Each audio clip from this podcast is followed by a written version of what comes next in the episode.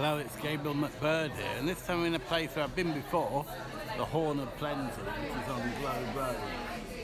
Not expensive, but um, I've just had lunch, um, or just I've just had dinner, which is a bit pricey, I suppose. It was battered silver skin onions with curry with a, a curry sauce dip, which was three fifty, which you know isn't too bad really, I suppose.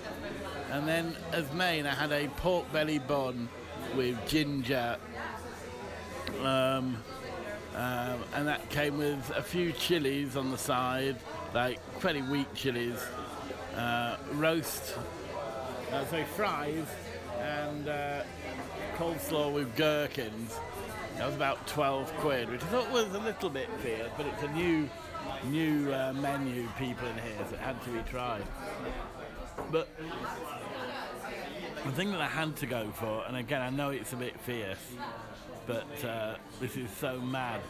They um, make they make their own flavored vodka with bacon,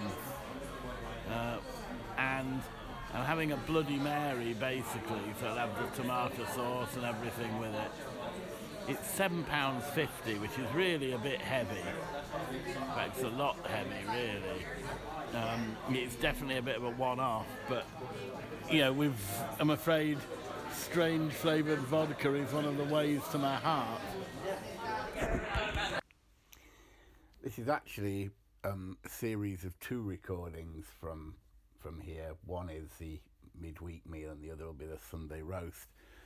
Uh, and as I think you'll gather from here, I think the mains in general are about two pounds overpriced. The cocktails at seven fifty, I certainly think they're a pound overpriced. Uh, the beers, uh, things like Sierra Nevada and that are five pounds twenty, five pounds thirty. I think they're probably about fifty p overpriced. And the draft beers, well, they do things like um, Lon- um, Fuller's Pr- London, uh, Fuller's London Pride, four pounds thirty.